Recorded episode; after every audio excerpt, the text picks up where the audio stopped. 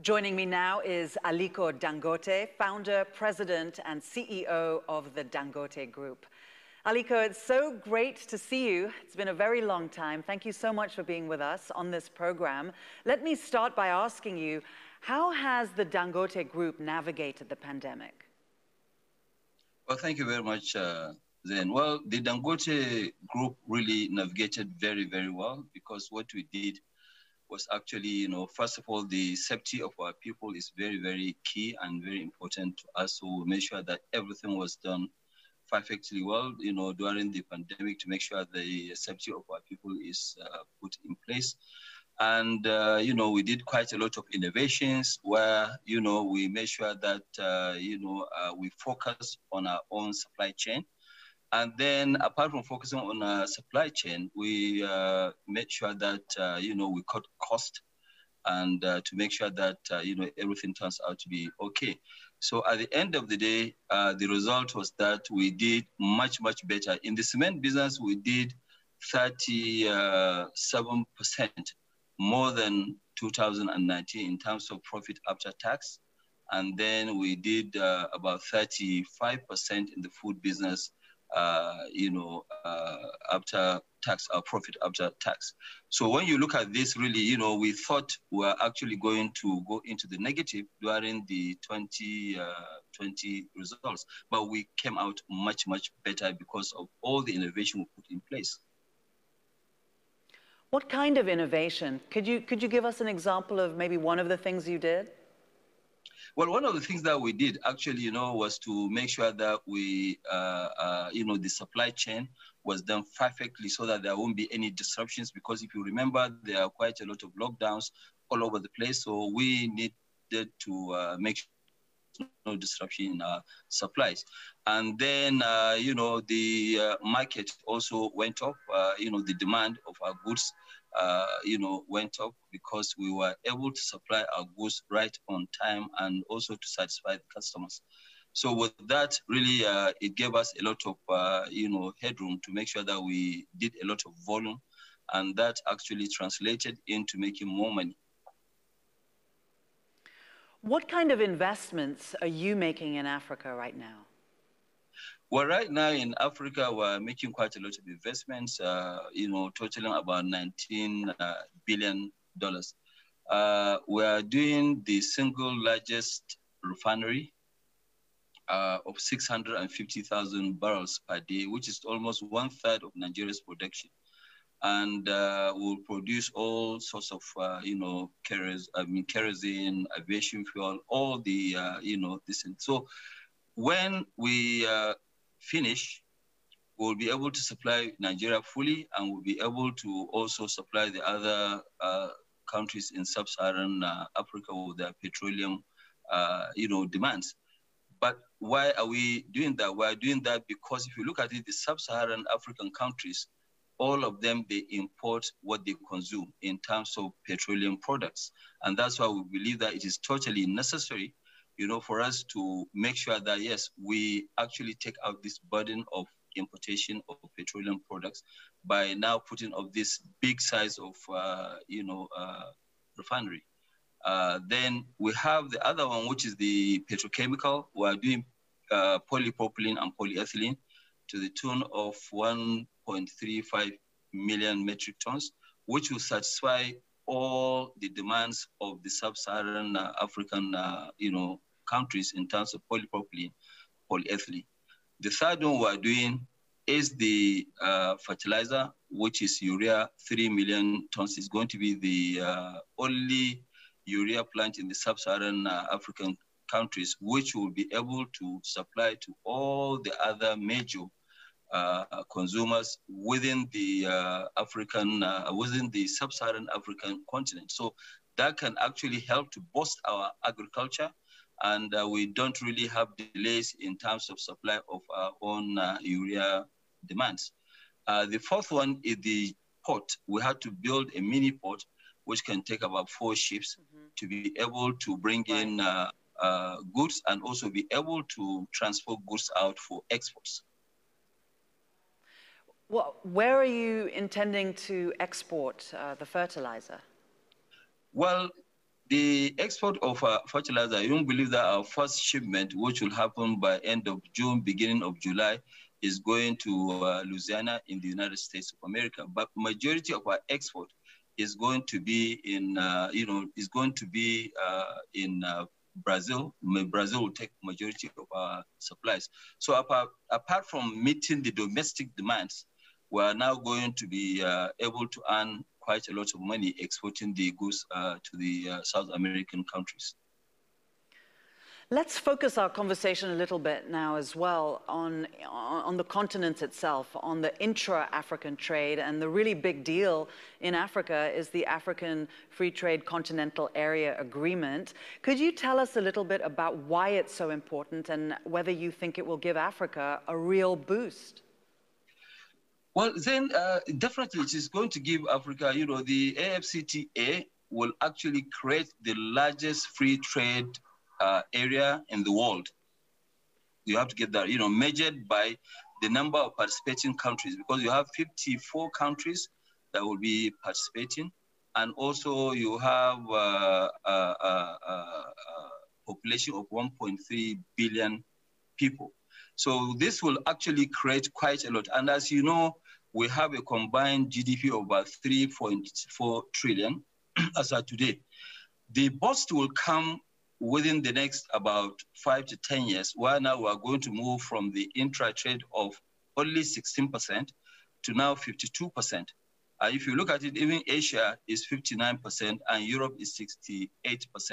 So this will actually help in terms of creating a lot of jobs because by 2034, as you know, uh, we will have about 1.1 billion working class, you know, by that period. So I think this will actually help to boost the economy of all the African countries. The smaller countries where they actually don't have their markets, they now have a market. So that's what we are actually looking at. And just briefly, Al Alhaji, what do you think the most important thing uh, anyone looking at Africa today from an investment standpoint should understand about the continent? You've talked about the CFTA, um, the potential opportunities that exist. Is there anything else that you'd like to share with us as a final thought? I think as a final thought, uh, in Africa, you need to look at first, uh, you know, agriculture. We have 60% uh, of the world's arable land where we can actually, you know, grow a lot of food and, uh, you know, export where majority of other countries, they actually run short, short of land. We have the best climate. We can grow almost anything. So what we are now trying to do is to focus on manufacturing and agriculture. These are our strengths in uh, uh, Africa. So I believe we can do quite a lot by feeding the uh, world, you know, and, uh, you know, the sky is the limit. Apart from that, we will now go into, because you know, a lot of countries in Africa, they have a lot of uh, gas reserves. So when you look at that, it will help us to now do a lot of, uh, you know, uh, a lot of, uh, you know, polypropylene, polyethylene, all the petrochemicals. So we can be a hub in terms of supplying the world with their LNG, with their, you know, petrochemicals needs. Joining me now is Aliko Dangote, founder, president, and CEO of the Dangote Group. Aliko, it's so great to see you. It's been a very long time. Thank you so much for being with us on this program. Let me start by asking you, how has the Dangote Group navigated the pandemic?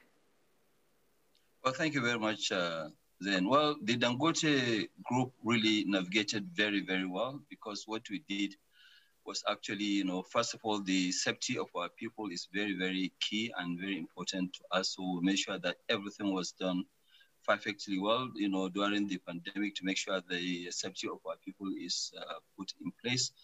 And, uh, you know, we did quite a lot of innovations where, you know, we made sure that, uh, you know, uh, we focus on our own supply chain and then apart from focusing on a supply chain, we uh, made sure that, uh, you know, we cut cost and uh, to make sure that, uh, you know, everything turns out to be okay.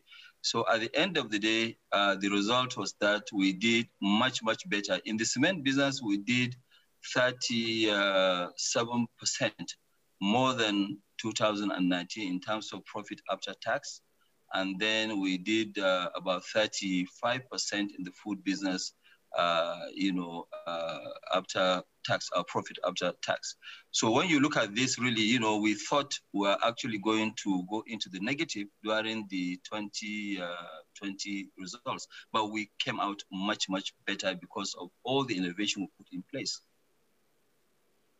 What kind of innovation? Could you, could you give us an example of maybe one of the things you did? Well, one of the things that we did actually, you know, was to make sure that we, uh, uh, you know, the supply chain was done perfectly so that there won't be any disruptions. Because if you remember, there are quite a lot of lockdowns all over the place. So we needed to uh, make sure no disruption in our supplies. And then, uh, you know, the uh, market also went up, uh, you know, the demand of our goods, uh, you know, went up because we were able to supply our goods right on time and also to satisfy the customers. So with that, really, uh, it gave us a lot of, uh, you know, headroom to make sure that we did a lot of volume and that actually translated into making more money. What kind of investments are you making in Africa right now? Well, right now in Africa, we're making quite a lot of investments, uh, you know, totaling about 19 uh, billion dollars.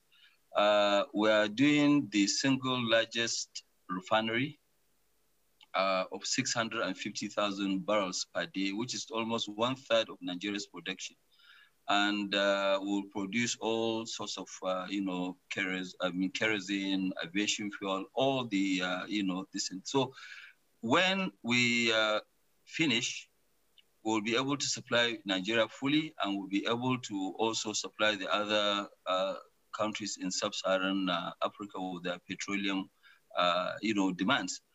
But why are we doing that? We're doing that because if you look at it, the sub-Saharan African countries, all of them, they import what they consume in terms of petroleum products.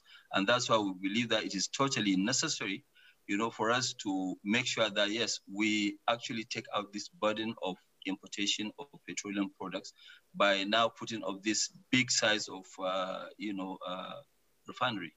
Uh, then we have the other one, which is the petrochemical. We're doing uh, polypropylene and polyethylene to the tune of 1.35 million metric tons, which will satisfy all the demands of the sub-Saharan uh, African, uh, you know, countries in terms of polypropylene, polyethylene.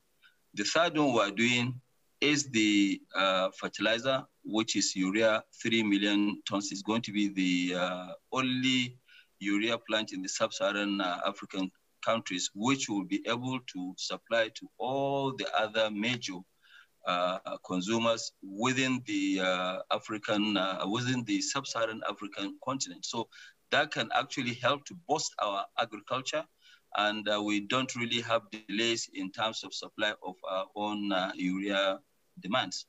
Uh, the fourth one is the port. We had to build a mini port which can take about four ships mm-hmm. to be able to bring in goods and also be able to transport goods out for exports. Well, where are you intending to export uh, the fertilizer? Well, the export of uh, fertilizer, you don't believe that our first shipment, which will happen by end of June, beginning of July, is going to uh, Louisiana in the United States of America. But majority of our export is going to be in, uh, you know, is going to be uh, in uh, Brazil. Brazil will take majority of our supplies. So apart, apart from meeting the domestic demands, we are now going to be uh, able to earn quite a lot of money exporting the goods uh, to the uh, South American countries. Let's focus our conversation a little bit now as well on, on the continent itself, on the intra-African trade. And the really big deal in Africa is the African Free Trade Continental Area Agreement. Could you tell us a little bit about why it's so important and whether you think it will give Africa a real boost? Well, then uh, definitely it is going to give Africa, you know, the AFCTA will actually create the largest free trade uh, area in the world. You have to get that, you know, measured by the number of participating countries because you have 54 countries that will be participating. And also you have uh, a, a, a population of 1.3 billion people. So this will actually create quite a lot. And as you know, we have a combined GDP of about 3.4 trillion as of today. The bust will come within the next about five to 10 years, where now we're going to move from the intra-trade of only 16% to now 52%. Uh, if you look at it, even Asia is 59% and Europe is 68%. So this will actually help in terms of creating a lot of jobs because by 2034, as you know, uh, we will have about 1.1 billion working class, you know, by that period. So I think this will actually help to boost the economy of all the African countries. The smaller countries where they actually don't have their markets, they now have a market. So that's what we are actually looking at. And just briefly, Al Alhaji, what do you think the most important thing uh, anyone looking at Africa today from an investment standpoint should understand about the continent? You've talked about the CFTA, um, the potential opportunities that exist. Is there anything else that you'd like to share with us as a final thought?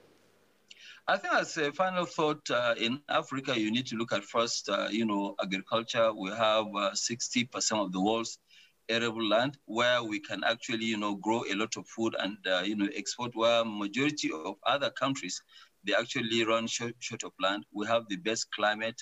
We can grow almost anything. So what we are now trying to do is to focus on manufacturing and agriculture. These are our strengths in uh, uh, Africa. So I believe we can do quite a lot by feeding the uh, world, you know, and, uh, you know, the sky is the limit. Apart from that, we will now go into, because you know, a lot of countries in Africa, they have a lot of uh, gas reserves. So when you look at that, it will help us to now do a lot of, uh, you know, uh, a lot of, uh, uh, uh, you know, polypropylene, polyethylene, all the petrochemicals. So we can be a hub in terms of supplying the world with their LNG, with their, you know, petrochemicals needs.